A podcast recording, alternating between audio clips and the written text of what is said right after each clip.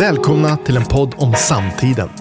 Magnus Nilsson, kommunalpolitisk halvpamp i Solna och Maria Ekstrand, journalist, författare och kommunikationsstrateg tar tillsammans sänkan på Moder Svea och blodtrycket på befolkningen.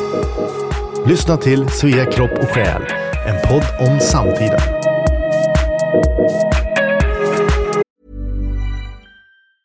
Hey, it's Ryan Reynolds, and I'm here with Keith, co star of my upcoming film, If, only in theaters, May 17th. Do you want to tell people the big news? All right, I'll do it. Sign up now and you'll get unlimited for $15 a month in six months of Paramount Plus Essential Plan on us. Mintmobile.com slash switch. Upfront payment of $45 equivalent to $15 per month. Unlimited over 40 gigabytes per month. Face lower speeds. Videos at 480p. Active Mint customers by 531.24 get six months of Paramount Plus Essential Plan. Auto renews after six months. Offer ends May 31st, 2024. Separate Paramount Plus registration required. Terms and conditions apply if rated PG.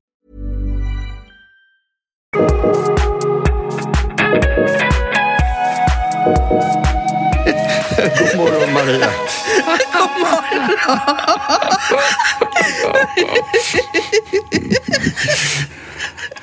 Kul Ja, att vi du är glad. vi- Vad är du så glad för? Jag är så glad för du ser så glad ut. Och så gjorde jag tummen upp när vi hade tryckt på inspelningsknappen och då gjorde du tummen upp och sen brast det för oss. Ja, ja, jag, tänkte, jag tänkte på det här, det här termen just fact smile. Vad sa du? A, a, a just, Just fact smile. Vad betyder det? Kvinnor som går och ser glada och nöjda ut, då säger man liksom det var Alltså- just fact smile. Alltså ett nyknullat leende. Men herregud, Magnus. Det här är en seriös podd.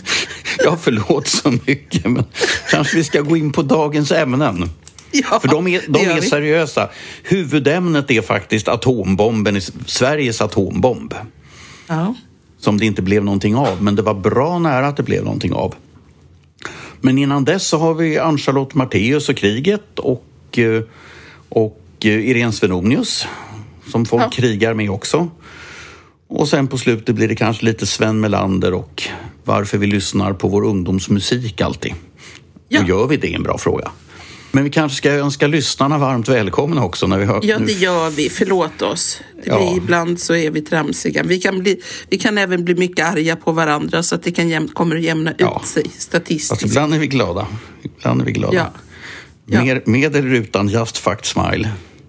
Ja, precis. Ja. Du, Ann-Charlotte Matteus är ju ledarskribent på Expressen. I allmänhet mycket bra tycker jag. Tycker jag med. Jag skulle ju säga Mm. det. Väldigt bra. Men, men du tycker nu att hon har... Ja, det var någon vecka sedan så, så skrev hon och, och detta är lite grann i, i svenska medias absoluta favorittemat på olika mer eller mindre rimliga och kunniga grunder skälla på Nya Karolinska sjukhuset i Solna. Eh, Och nu hade hon hittat en helt ny vinkling på vad det var för fel på Nya Karolinska sjukhuset, nämligen att, att huset är rätt fint, det har glasfasader och grejer, det är väldigt snyggt.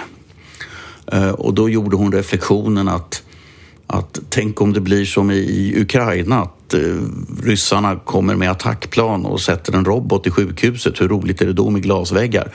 Eh, och det har hon ju rätt i, men samtidigt så kan man ju undra att blir det inte väl mycket krigstänkande ändå när man börjar tänka att vi ska bygga våra sjukhus och hela stadsmiljön anpassad efter liksom krigföring. Alltså, min första reflektion här är ju att en glasvägg hit eller dit på ett sjukhus eh, det spelar väl ingen roll om man sätter en robot i det. Jag tror inte att de skulle bli gladare på Malmö allmänna sjukhus eller Lund eller, eller Södersjukhuset i Stockholm om man satte en, en robot i de sjukhusen och de har inga glasväggar. Så att jag, jag tror liksom det, ur den aspekten så kvittar det. Men jag förstår vad du är ute efter. Och det är det att jag tror att när ångestnivån stiger eh, i någon fråga så blir människor inte så rationella. Och det såg vi under pandemin när allt toapapper tog slut i början för folk hamstrade. Och mot slutet så fick man ju hamstra ansjovis. Jag kommer inte ihåg varför nu. Eh, men vi har hamstrat ansjovis i närtid i detta arma land också. Och så kommer då kriget i Ukraina. Och vad hamstrar folk då? Ja, de bunkrar upp i matkällare och förråd med alltså så här, sex två liters flaskor med ketchup, 18 burkar jordgubbssylt, enorma mängder med plastdunkar som man kan hälla vatten i. Men ingen vettig människa kommer att äta upp sex gånger två liter ketchup under sin livstid. Är... Om man svälter tillräckligt mycket så gör man ju det. Det är ju enormt mycket socker i ketchup så det är förmodligen bra om man är på svältgränsen. Men nej visst, alltså jag håller med dig, det är mycket konstigt. Vi kan ju inte bygga ett samhälle 100 procent efter att det eventuellt ska bli krig. Men vi kan. Vi kan skydda oss mot att de invaderar Gotland, ryssarna. Och då får vi gå med i NATO. Det kan vi göra. Och vi kan se till att vi har fungerande skyddsrum och det har vi heller inte. Och särskilt inte i en hel del nybyggda stadsdelar. Där har man till exempel på Limhamns sjöstad som är någon miljonprogramsprojekt i Limhamn som man nu har pajat hela Limhamn här i Malmö. Eh, där har man 0,6 parkeringsplatser per hushåll, vilket inte alls går ihop för nästan något hushåll och definitivt inte går ihop för alla de hushåll som har barn i skolor som staden av ideologiska skäl tvingas eh, bussa stoppar ut på alla andra skolor runt om hela stan. Så föräldrar kan helt enkelt inte om man bor i Sjöstaden skjutsa sina barn till alla dessa olika skolor. Eh, och där har man heller inte tillräckligt med skyddsrum. Och då undrar jag bara hur, hur tänker politiker och stadsplanerare när man Ja, är, det, är, inte, är inte skyddsrum så att det räcker åt Sjöstadens invånare, är inte det liksom en prioriterad fråga? Inte när man, inte när man, eh, nu är det möjligen det, men inte när man planerar det området, det är ganska många år sedan förmodligen, eh, trots allt. För att i, i det bostadsbolaget vi har i Solna, där jag är ordförande, Signalisten, där, där har vi ju en massa eh, skyddsrum därför att många fastigheter är gamla, eller väldigt gamla, men de är sen, sen 50, 60, 70-tal. Uh, kalla kriget liksom. Och de behövde vi inte bry oss om under många år så att säga. Men nu har vi för ett par år sedan så fick vi ordentliga instruktioner att nu ska det finnas utrustning, alltså såna här vattenreningstabletter och pumpar och filtar och allt möjligt. Eh, skyddsrummen inreds ju inte utan de här rockbanden eller vad det kan vara som är kvar, de får vara kvar. Men man ska kunna så att säga sätta dem i stånd inom en eller ett par dygn, det vill säga ta dit grejerna och installera det som behövs. Så att det har kommit nya instruktioner på, på de senaste åren. Varför fick ni det här redan för ett par år sedan? Eh, var det, var det som liksom en senfärdig insikt efter annekteringen av Krim 2014? Eller ja. vad, vad, vad händer? För att, för att för två år sedan så hade vi ju ingen aning om, det var ingen människa som hade en susning om att Putin skulle vandra in i Ukraina. Nej, jag vet faktiskt inte, men, men jag vet att, att det kom upp liksom på bordet bara i något planeringssammanträde vi hade att ja, nu måste vi lägga ner lite pengar och lite fokus på att få ordning på skyddsrummen igen, inventera vad det finns och sådana prylar. Ja. Um, så att det, det, det, var ingen stor sak, det var bara uppenbarligen att man, man någonstans i systemet hade ändrat sig och sagt att det är kanske inte så att vi lever i den eviga freden utan det kan hända saker. Ja.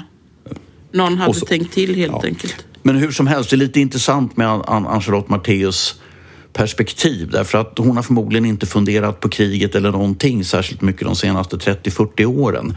Och sen plötsligt så reagerar hon över att ett nybyggt sjukhus eh, för civila ändamål inte är anpassat till krigföring.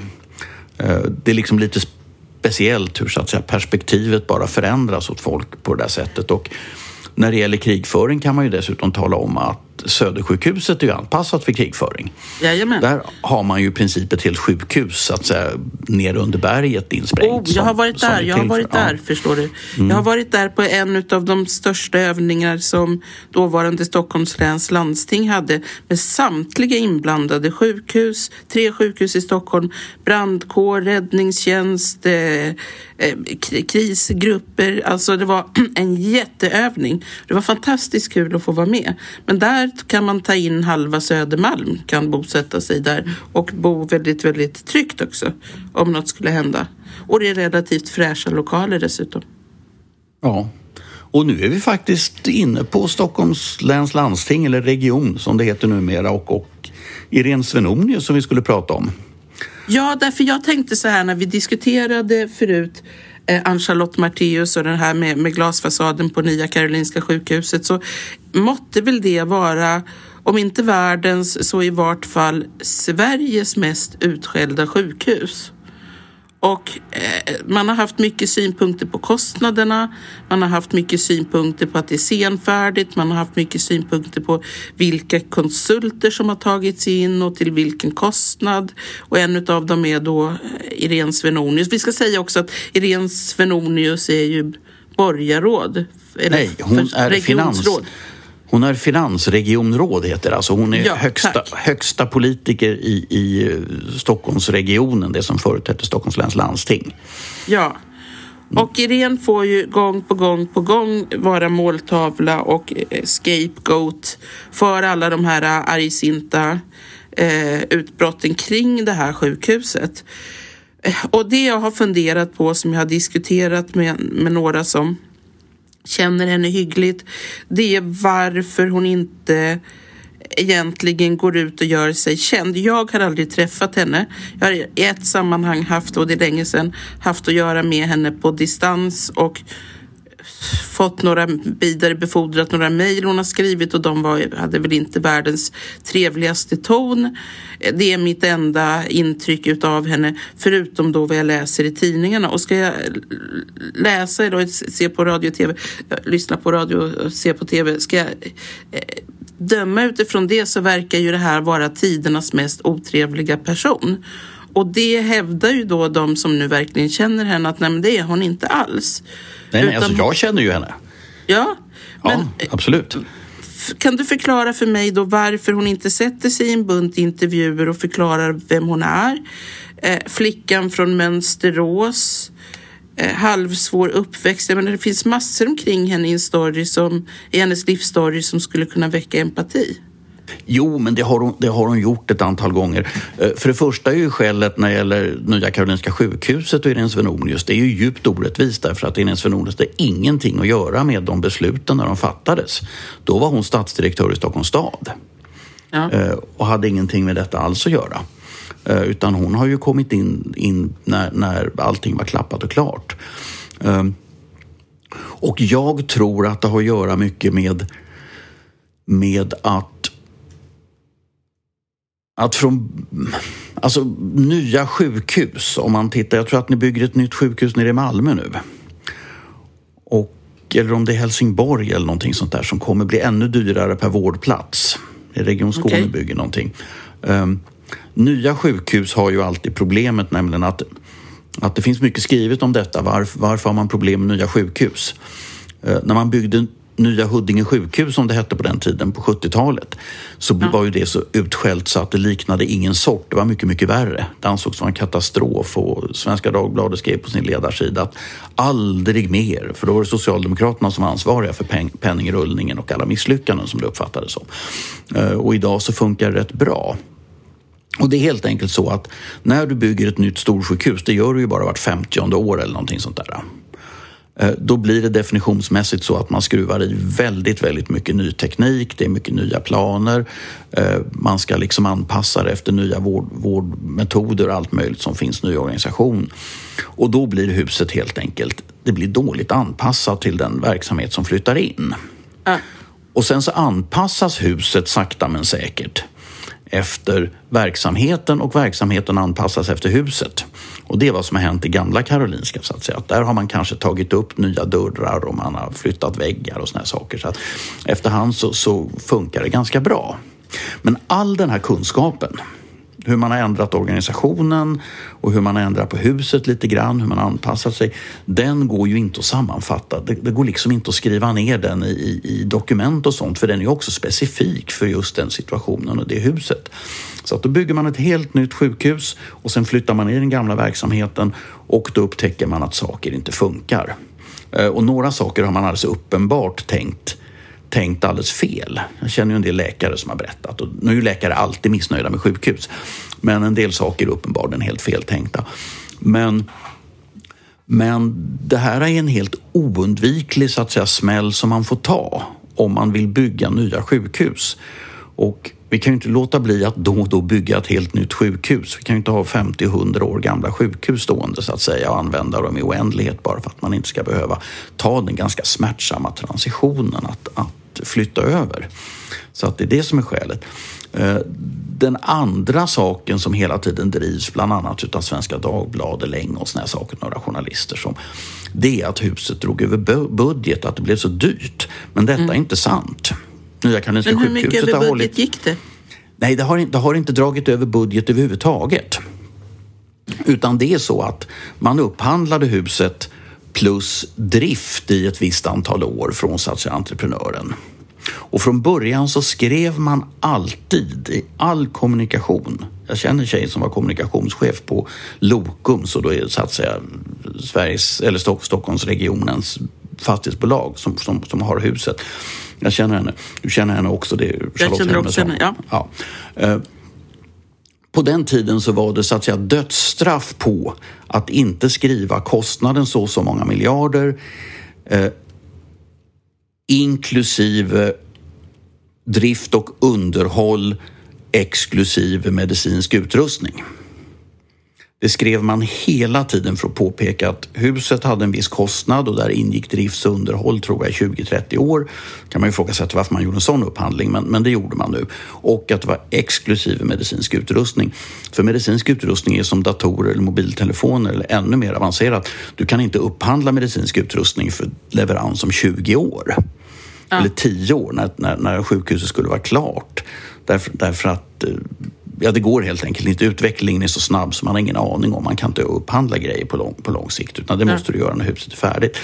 Eh, just därför att man var noga med att säga att det här kostnaden täcker det men inte det. Men ja. någonstans i kommunikationsprocessen genom åren så glömdes detta bort. Och plötsligt så kunde man göra en grej att men oj vad dyrt det blev. Och nu måste man ju dessutom komplettera liksom, med all sjukvårdsutrustning, om det är klart. Eh, men det där var antingen illvilliga eller okunniga journalister som, som fick lite så här feeding frenzy. Liksom. Blodet var i vattnet och man kunde skälla på Nya Karolinska sjukhuset och man kunde skälla på, på Filippa Reinfeldt och man kunde skälla på Moderaterna och det blev, blev st stor glädje överallt så att säga på, på, borta i Marieberg och på Gärdet med Sveriges Television. Liksom, att man kunde sätta igång den här processen. Så ja, det men det, det är ju som, klart. Det, det, så vi vet som... ju att journalister är vänster och även ja. om tidningarnas ledarsidor mm. kan luta åt höger så brukar det ändå gå vattentäta skott mellan ledarredaktionen och nyhetsredaktionen. Ja och, ja, och plötsligt om man saknade kunskap så såg det plötsligt ut som, som, som Nya Karolinska sjukhuset hade dragit över budget eh, enormt mycket. Men, men så var det helt enkelt inte. Sen är det klart att det finns andra brister men, men det är en lite annan sak. Jag tror i alla fall, så om jag ska se det här med krishanteringshatten på, att vi står inför ett val. Irene Svenonius behöver agera ganska så fort för att, för att tvätta sig ren. Liksom. Och då, ja, hon får väl i värsta fall ta till Mona Sahlin-metoden som när hon avgick i samband med Toblerone-affären eh, passade på att klä sig i vitt, förminska allt, hela den affären till bara lite Toblerone och sen skällde hon ut media på presskonferensen. Eh, alltså eh, någonting, men, men, men så som det ser ut och så som bilden är given för alla som inte känner henne och dit hör jag så, så riskerar Moderaterna att förlora valet i regionen i Stockholm. Ja, men så sa vi ju. Det var, det var ju exakt, eller situationen var mycket värre för tre och ett halvt år sedan. Mm. För då, då stod, var ju inte ens sjukhuset ordentligt på plats. Nu har det ju kommit igång och sådana saker. Så att nu är det ett fint sjukhus som vårdar patienter och har mycket bra resultat och internationella rankingar klarar sig ganska bra i Sverige. Så att, så att, så att bekymret var mycket större för tre och ett halvt år sedan. Men det har vi glömt för att det gick ju bra. Eh, och det är klart att, att, att Alliansen motsvarande kan ju förlora, naturligtvis förlora valet i höst. Det, det, sånt händer ju. Men att det skulle vara speciellt mycket sämre nu än för tre och ett halvt år sedan, så, så är det inte. Och jag tror inte att det finns något sätt som, som där Irene Svenonius kan agera där, där så att säga det kommer göra någon skillnad. Hon ska skjuta sönder. Det, har, det är ganska starka krafter som har bestämt sig för. Och, och journalisterna äter ur handen på socialdemokratiska oppositionen i regionen. Så är det. Ja. Eh, så att, så Shit man, happens. man kan väl, ja precis. Så att jag, jag, skulle, jag skulle nog försvara Irene Svenonius. Hon är en mycket trevlig människa, har gjort det mesta rätt. Eh, alla är ju liksom inte så Bill Clintonska charmtroll som liksom alla omedelbart älskar så fort de dyker upp sådär. Utan, utan det, det, det, får man nog leva med. Svårt att tänka mig att någon annan skulle klara det bättre. Ja. Faktiskt.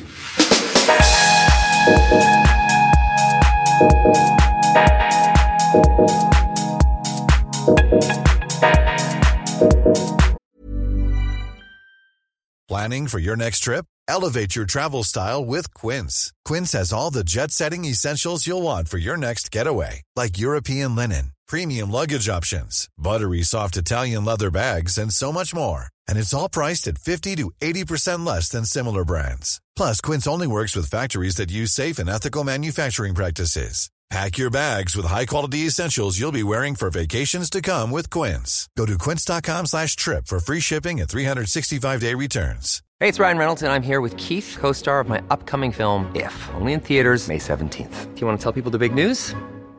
Right, I'll do. Sign up now and you'll get unlimited for $15 a month in six months of Paramount Plus Essential Plan on us. Mintmobile.com slash switch. Upfront payment of $45 equivalent to $15 per month. Unlimited over 40 gigabytes per month. Face lower speeds. Videos at 480p. Active Mint customers by 531.24 get six months of Paramount Plus Essential Plan. Auto renews after six months. Offer ends May 31st, 2024. Separate Paramount Plus registration required. Terms and conditions apply if rated PG.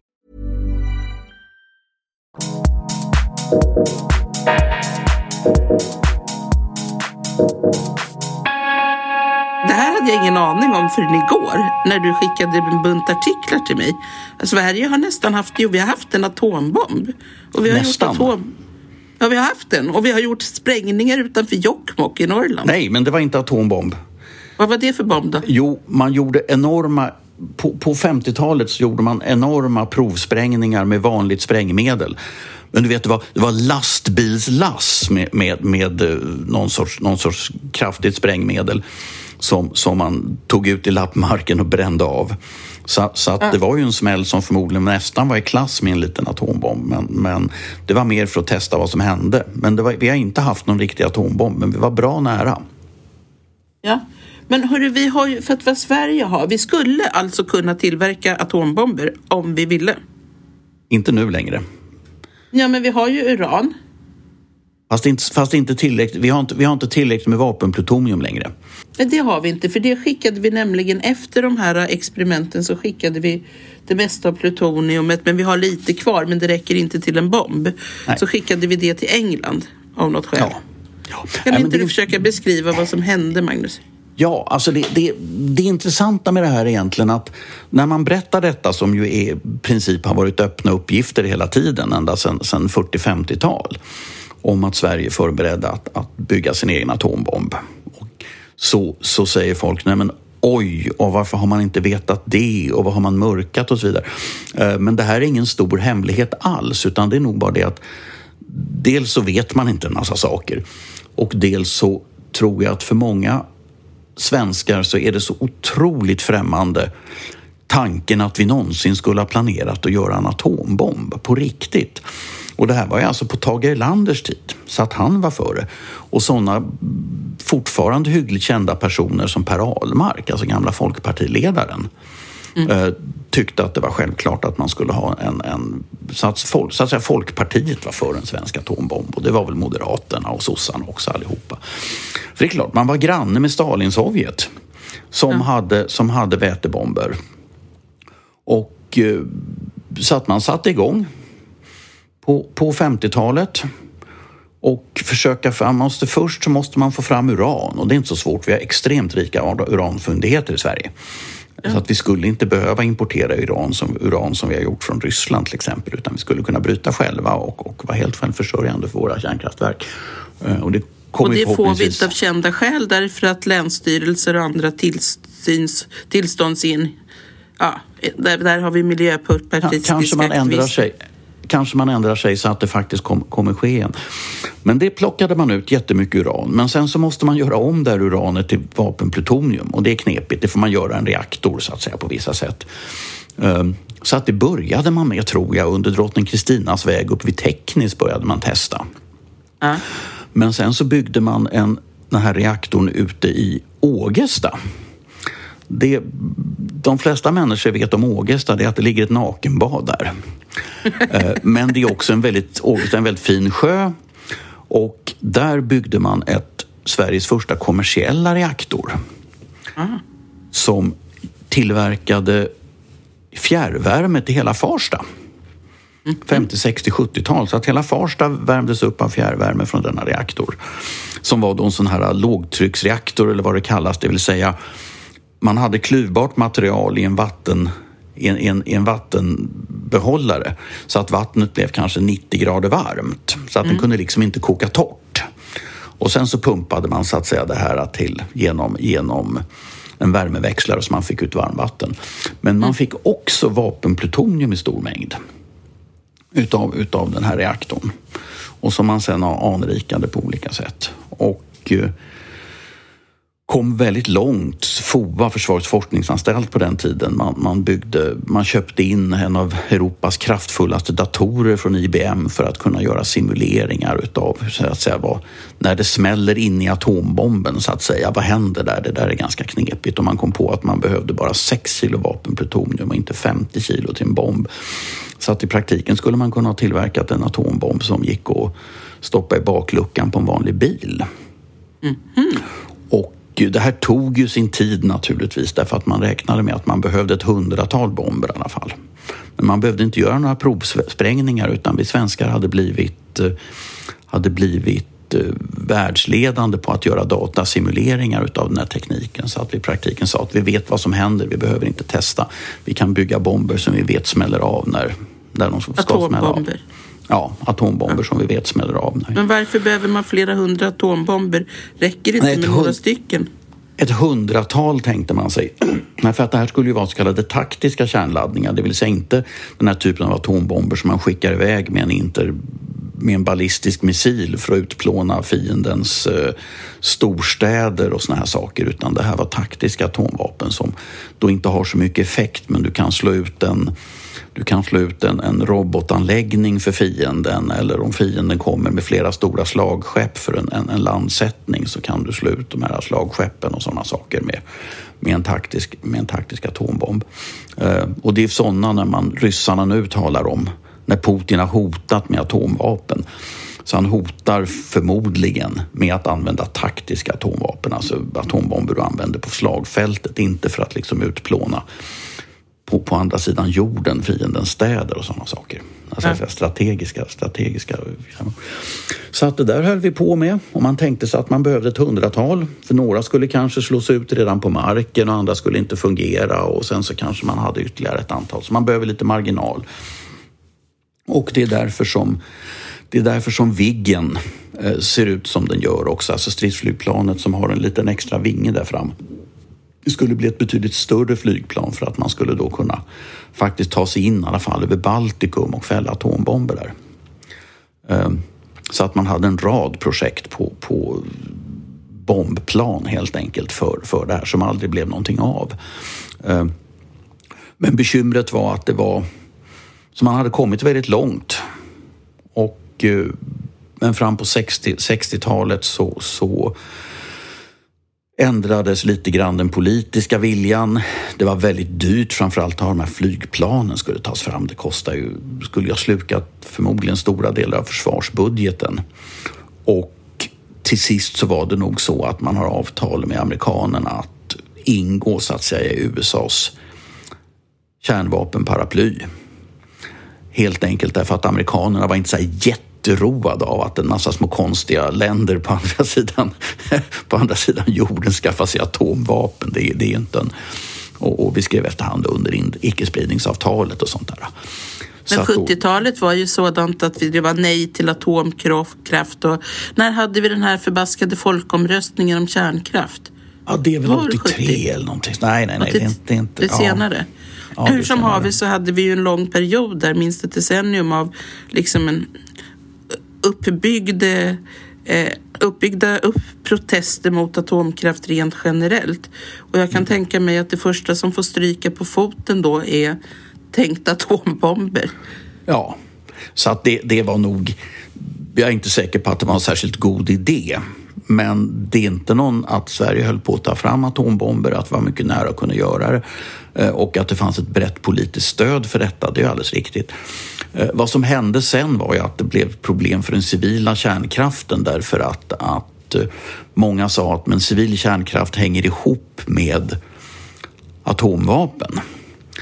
Och den erfarenheten den stämmer ju i den meningen att, att det ser vi i Ågesta att så var det ju.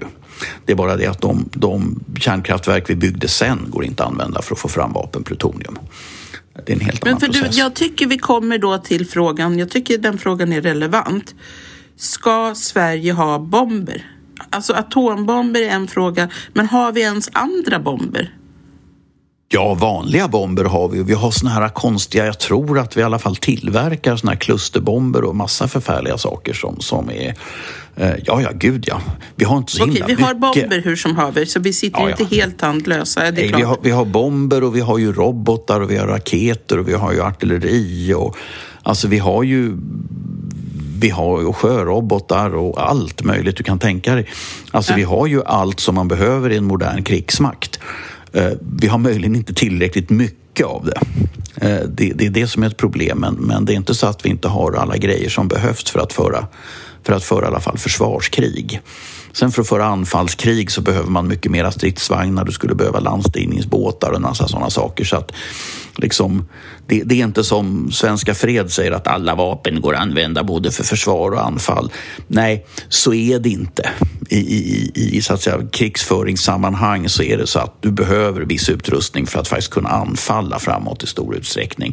Har du inte det så, så, så kan du inte göra sådana operationer. För det är inte Men så att lätt vi, att att vi anfalla, det ser vi ju på de stackars... är ju i vart fall du och jag överens om. Och det Ja. verkar ju som opinionen i Sverige svänger även i den frågan. Men borde vi ha atombomber? Om än små. Nej, jag tycker inte det. Jag tycker tanken är lite pigg. Pigg tanke, men nej, alltså det, det är ju enorma säkerhetsproblem. Det är enormt dyrt. Du vet inte vad som händer med små länder som Sverige. Du vet ju inte vad som händer med stora länder heller. Nej, nej jag, jag, tror, att, jag tror att det var en, en mycket god idé att, att lägga ner kärnvapenprogrammet. Det var nog inte så dumt att det fanns. Jag tror att vi lärde oss väldigt, väldigt mycket värdefulla saker och, och blev duktiga på att bygga stridsflygplan och sådana saker. Det har vi nog inte blivit annars. Um, och, och ett högt medvetande kring hur de här frågorna fungerar och säkerhet kring, kring atomvapen och sådana saker. Det är ju inte, det är inte så dumt att man vet vad det handlar om om man, om man har en, en stor aggressiv granne som har, har kärnvapen. Sen kommer ju nästa fråga då och det är vad behöver vi göra nu för att verkligen kunna försvara oss förutom att gå med i NATO? Vad, vad, klarar vi Gotland? Ja, det är en helt annan diskussion. Man kan säga att vi behöver mer av allt. Ah. Eh, Möjligen inte så mycket mera stridsflygplan och ubåtar, för det är vi nog rätt väl försedda med. Men, men stridsvagnar och framförallt mycket mera soldater. Um, Ja.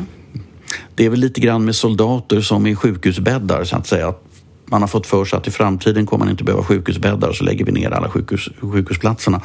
Och i framtiden så behöver man ett smalt, vasst insatsförsvar, inte så mycket sega gubbar och, och så vidare har man sagt. Men klart du behöver en massa människor för att försvara dig. Du måste kunna hålla brohuvuden och vägskäl och vattenverk och elverk och, och Alltså en massa saker. Vi skulle behöva betydligt mera soldater än vad vi har.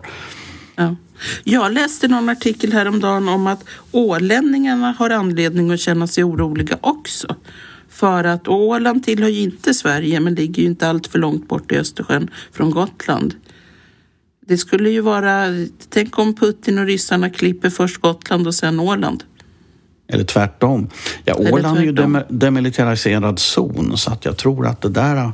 Men det där kan jag inte alls. Alltså, det är mycket knepigt. Det skulle vi ha frågat kan vi fråga Olle Ehrencrona om någon gång kanske. Han och jag Ja, vi bjuder tillbaka där. honom igen. Det är Ja. snart dags med tanke på utvecklingen i Ja. Ukraina. Han förespådde ju faktiskt kriget. Eh, spelade så- in dagar innan. Men så är det i alla fall med de svenska atomvapnen att, att det, det, det var bra nära och, och eh, sossarna och Folkpartiet och Moderaterna, alla var för. Så att det fanns ett brett stöd då politiskt men det blev för dyrt och krångligt och till sist så, så lyckades vi förhandla till oss vad som förmodligen är en bättre lösning och, och, och som blir ännu bättre naturligtvis om vi går med i NATO.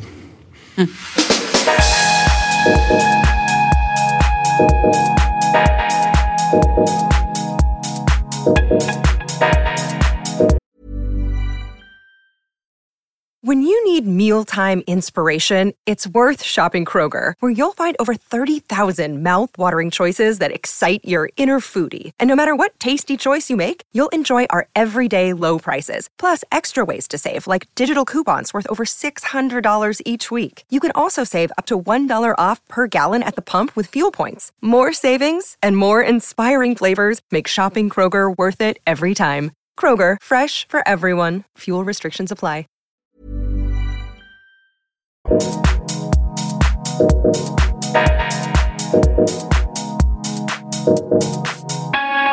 Ja, hur som helst, det finns mycket, finns mycket spännande på nätet att läsa om det här och mycket skrivet och sådana saker. Och det är inte någon, det är inte någon stor hemlighet, men, men eh, det är fascinerande hur, hur så att säga, ekon från en helt annan tid med ett helt annat Sverige, en helt annan föreställningsvärld med kalla kriget och sådana saker och alla män hade gjort militärtjänst och sådana prylar. Det är lite spännande på det sättet att hur, hur, hur tidsandan förändras. Ja, uh, jag slukade, läste flitigt igenom alla de här artiklarna. Du skickade länkar mm. till mig. Flera av dem också internationella, där internationella medier har liksom uppmärksammat Sveriges eh, ja, snudd på färdigutvecklad atombomb som, som sen aldrig fick bli av. Mm. Ja. Så det finns absolut jättemycket kul mm. att läsa.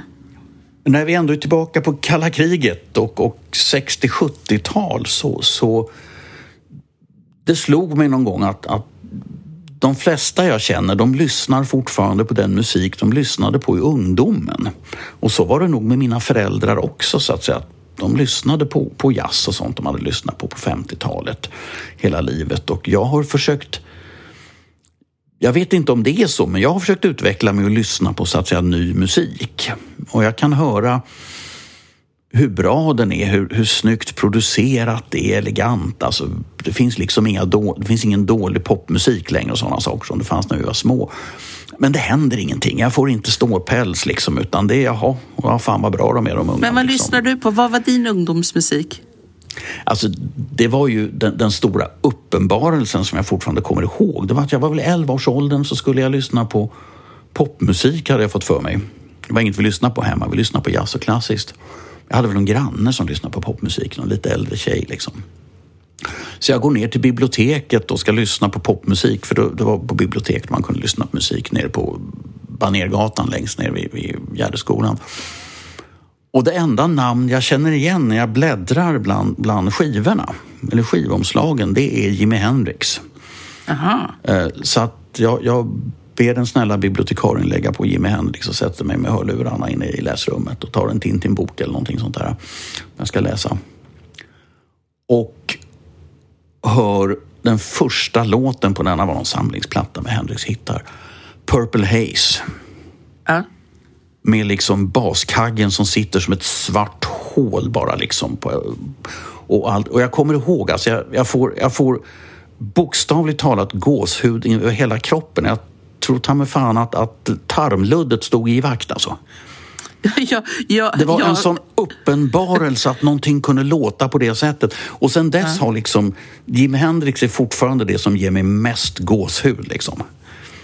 Jag blev tokförälskad i Sten Nilsson i Sten och Stanley som sjuåring. Så min mamma var tvungen att gå ut och köpa en skiva.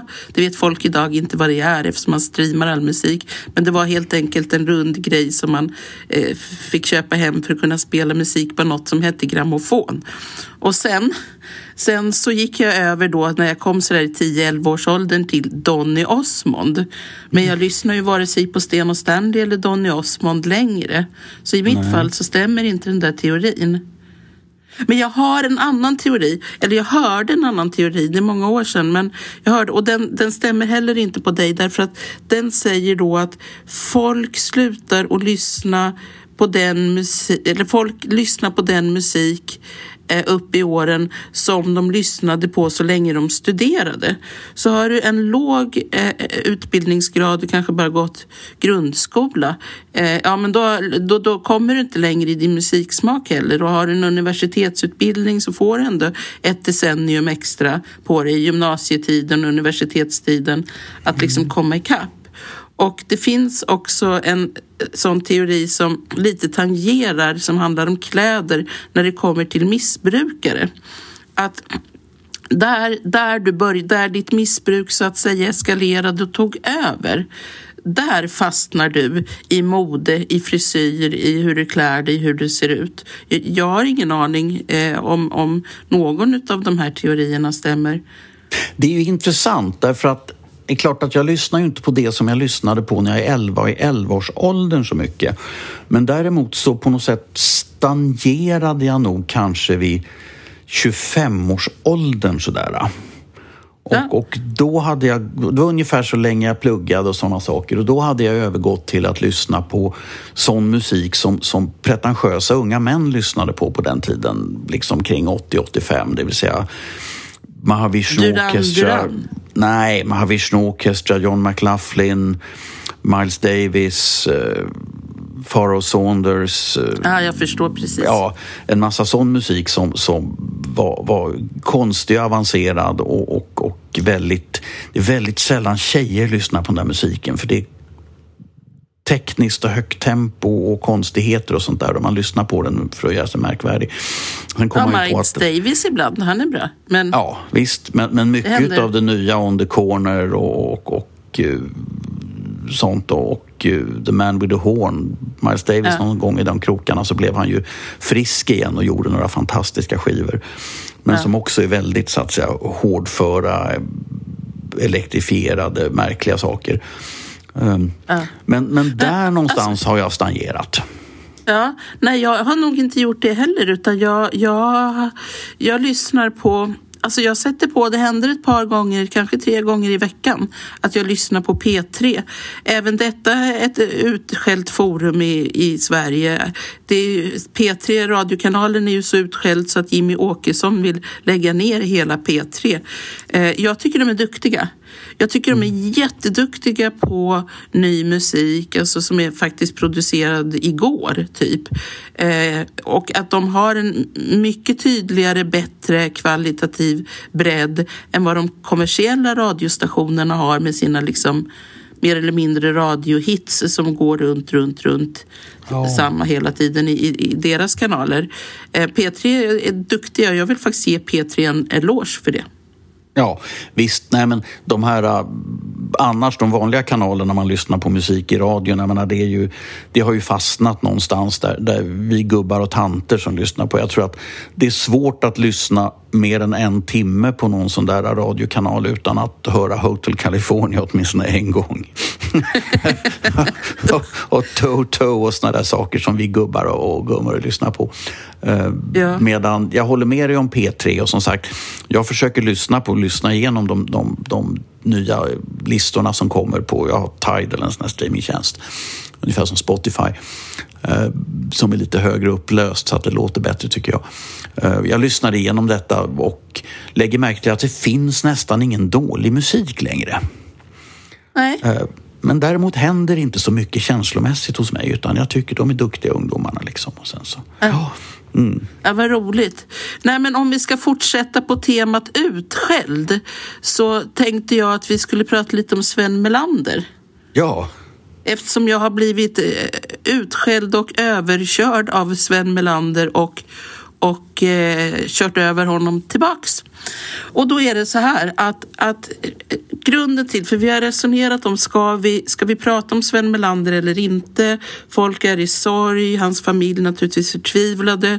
Eh, hans vänner saknar sin, sin vän som av för dem ja. betytt väldigt mycket. Och visst, han, han, var en otroligt skicklig komiker, det får man ge honom. Men temat för den här lilla berättelsen är ju är det rimligt? Är det bra? Är det önskvärt att folk som dör får förvandlas till felfria spöken och sen trippa omkring runt vår Herre uppe bland molnen och aldrig liksom har gjort något ont i hela sitt liv? Ja, det är ju en, det är ju en intressant, så att säga. Vi brukar ju avsluta de här poddarna med någon sån här lite kulturell spaning. Och där kan man ju lägga märke till att i den anglosaxiska världen, om folk har varit människor med, med viss karaktär eller kanske rent av skitstövlar så är dödsrunen och sådana saker så får de behålla den karaktären i viss mån. Även, även så att säga positiva dödsrunor med, med, som är respektfulla så, så, så antyds det ändå att den här personen hade sina sidor. Medan ja. i Sverige så blir dödsrunorna, då verkar alla vara liksom snöpta pingstpastorer liksom. Och, ja. sådär. Och, och jag gissar att Sven Melander som ju var som du säger en fantastisk komiker, han var väl inte heller en bara god människa. Det är kanske är lite fånigt att göra honom till en bara god människa. Jag vet inte om jag i dödsrunorna skulle vilja framställas som, som en person som jag definitivt inte var, det vill säga bara god och snäll och, och, och eh, trevlig och felfri. Liksom. Ja, jag, jag kan säga så här i alla så fall. Så dra din läste, historia i alla fall, för den ja, var bra. Jag läste en blogg häromdagen utav gamle komikern och, och eh, skådisen och journalisten och trubaduren Gunnar Bernstrup, ifall du minns honom. Jag stöter, på honom, jo, jag stöter på honom då och då. Vi sitter och pratar gamla minnen. Och han hade då vågat skriva eh, eh, en blogg, han driver en blogg om Sven Melander och hans långa liksom både vänskap och ovänskap. Han, han vågade skriva om att Sven var svår och, och att eh, han var missundsam tror jag till och med. Eh, att Gunnar var så pass tydlig att, att han skrev missundsam och avundsam när andra hade framgång. Jag är i alla fall ung reporter reporter på Expressen och då är jag på nöjesredaktionen så jag ska bevaka teaterpremiärer och eh, mingelpartyn och popkonserter och allt möjligt men också Sveriges Televisions utbud utav nöjesprogram ligger inom detta fält. Och på den tiden så hade vi ju bara två kanaler och ingen, ingen kommersiell tv så vi, vi, det fanns ju liksom, ja det var det man, och alla människor såg på tv så det var en ganska stor symbios mellan Sveriges Television och kvällstidningarna. Jag kan, behöver bara säga eh, löpsedeln fel låt vann så förstår alla liksom hur stark kopplingen är och var mellan kvällstidningar och nöjestelevisionen.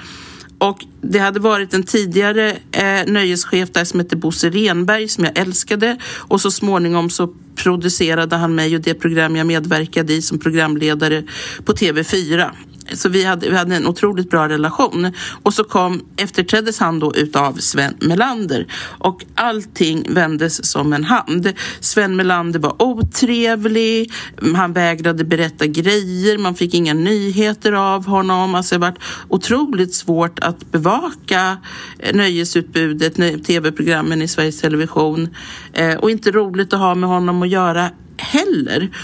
Och hur som helst så tänkte jag och bland annat saxofonisten Johan Stengård och Anders vars efternamn jag inte kommer ihåg som var någon slags kapellmästare.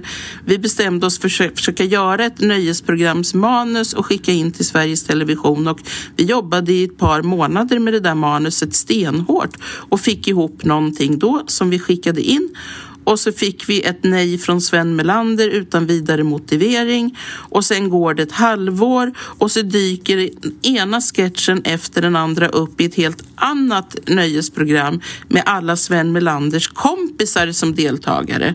Han har snott min... ett manus helt enkelt. Ja visst, alltså delar han hade hackat upp det såklart. Ja. Men det, och, och min dåvarande man Jonas blev skogstokig. Han satt hemma i soffan i tv och tittade på det här och så skrek han plötsligt Mia, Mia, han kallade mig för Mia.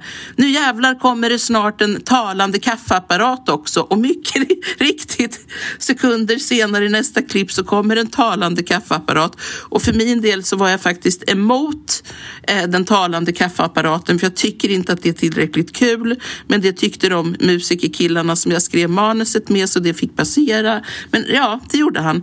Eh, och jag sa ingenting till Sven Melander då därför att jag hade ju liksom min roll som journalist också och ville inte paja det. Men han blev bara otrevligare och otrevligare och sen ringer han mig hem en kväll och i efterhand kan man väl förstå då att han kanske inte var helt nykter givet vad han sen har berättat om, eh, om sitt alkoholmissbruk och så. Själv, det har han själv gått ut och berättat om men det hade jag ju ingen aning om då. Och att ringa någon hem är inte så konstigt som det låter. Är man journalist på en kvällstidning så är man i tjänst dygnet runt och det fanns inga mobiltelefoner. Så han ringer på min hemtelefon. Och han skriker och han är otidig och han svär och jag sitter bara med luren liksom en halv meter från örat och tänker vad har flugit i karln? Och så till sist så säger jag till honom att vet du vad Sven, nu har jag god lust att skriva ner allt du har sagt och sen publicerar jag det i Expressen så får folk se hurdan du verkligen är bakom din mysiga fasad eller din putslustiga fasad. Jag gör det Maria, för fan bara publicera i Expressen. Det går jag med på. Alltså, ja, och sen la vi på luren, det gick liksom, fanns inget mer att säga om det där. Men, men jag gick och ruvade på hämnd och jag är en sån person som tycker att alltså hämnd är en anrättning som ska njutas kall och hämnd ska vara elegant. Och så ett par månader senare så kom min chans. Det första som händer är att Sven Melander går ut i en intervju, dock inte i Expressen, och så säger han att han fordrar högre budget för nöjesredaktionen på Sveriges Television och får han inte en betydligt högre budget så tänker han minsann avgå som som eh, nöjeschef på tv. Och på det så kommer det som ett brev på posten att dåvarande stat, eh, finansminister, dåvarande finansminister Kjell-Olof Feldt skulle hålla något föredrag med frågestund för studenterna på Dramatiska institutet. Jaha, tänkte jag. Det var någon på redaktionen på Expressen som sa till mig, Maria, du ser ut som en student, stick dit. Så att jag stack till Dramatiska institutet och satte mig bland de andra studenterna med penna och block i högsta hugg och så lyssnade jag på Kjell-Olof Feldts föredrag och sen var det frågestund och så fick några studenter ställa frågor då och, och då ställde jag mig upp efter ett tag och så var jag väldigt noga med att presentera mig. Jag är inget wallraffande här förutom när jag tog mig in i salen såklart, aulan. Utan jag sa att jag hej, jag heter Maria Ekstrand och jag är journalist på Expressen och jag har en fråga till finansministern. Nu är det så här att Sven Melander som är nöjeschef hotar med att avgå om han inte får en större budget till Sveriges Television och därmed till sin nöjesredaktion. Vad svarar finansministern på det? Och då ser man liksom hur Kjell-Olof Feldts ögon smalnar och det kommer ett elakt belåtet litet flin över honom. Och så säger han nej. Det blir ingen högre budget för Sveriges Television och för övrigt tycker jag det är korkat att hota med att avgå för en sån sak. Man kan nämligen bara hota med det en gång. Och sen efter det, ja då gick jag hem och så skrev jag artikeln. Jag undrar om det inte till och med blev löpsedel på det att finansministern tar Sven Melander i örat, för det gjorde han ju verkligen. Och, och eh, sen tog det två månader och sen så eh, avgick Sven Melander som nöjeschef från Sveriges Television och mina problem var lösta. Men, men man, det, är ju, det kanske inte alls var därför den avgick, vad vet nej, jag. Nej, nej. Men det betyder att i, i din dödsruna kan man skriva då att du var delvis hämndlysten person. Ja, det kan man faktiskt göra. Det är inte ofta jag hämnas, men när jag gör det så gör jag det ganska bra. Ja, ja. det är du som kommer skriva min förmodligen i alla fall. Du är yngre än jag och tjej. längre. vad, ska vi, vad ska det stå i din dödsruna? Jag kan skicka ett utkast så. så vet vi. Vi ska kanske säga en sista sak om Sven Melander. Ja. Nu är han ju faktiskt inte här och kan försvara sig. Nej, det vet vi ju inte. Han kanske kommer att hemsöka dig hela natten. Sen. Han hemsöker mig. Ja, då får jag stå mitt kast faktiskt. Nej, men med detta då, eftersom jag tycker inte faktiskt Magnus att det är dags för några dödsrunor än, så kanske vi ska önska våra lyssnare en trevlig dag. Ja, absolut. Absolut. Ja. Och jag får önska dig en trevlig dag. Och dig, Magnus. Och ett långt produktivt liv. Ja, förhoppningsvis. Med fler kreativa hämndattacker. Och en atombomb. Ja, just det. Det är kanske inte så bra att just du har en atombomb. Man kan inte veta så noga. Ja, Raring, vi hörs nästa vecka igen. Kram på dig. Ha det bra. Kram. Hej. Hej då.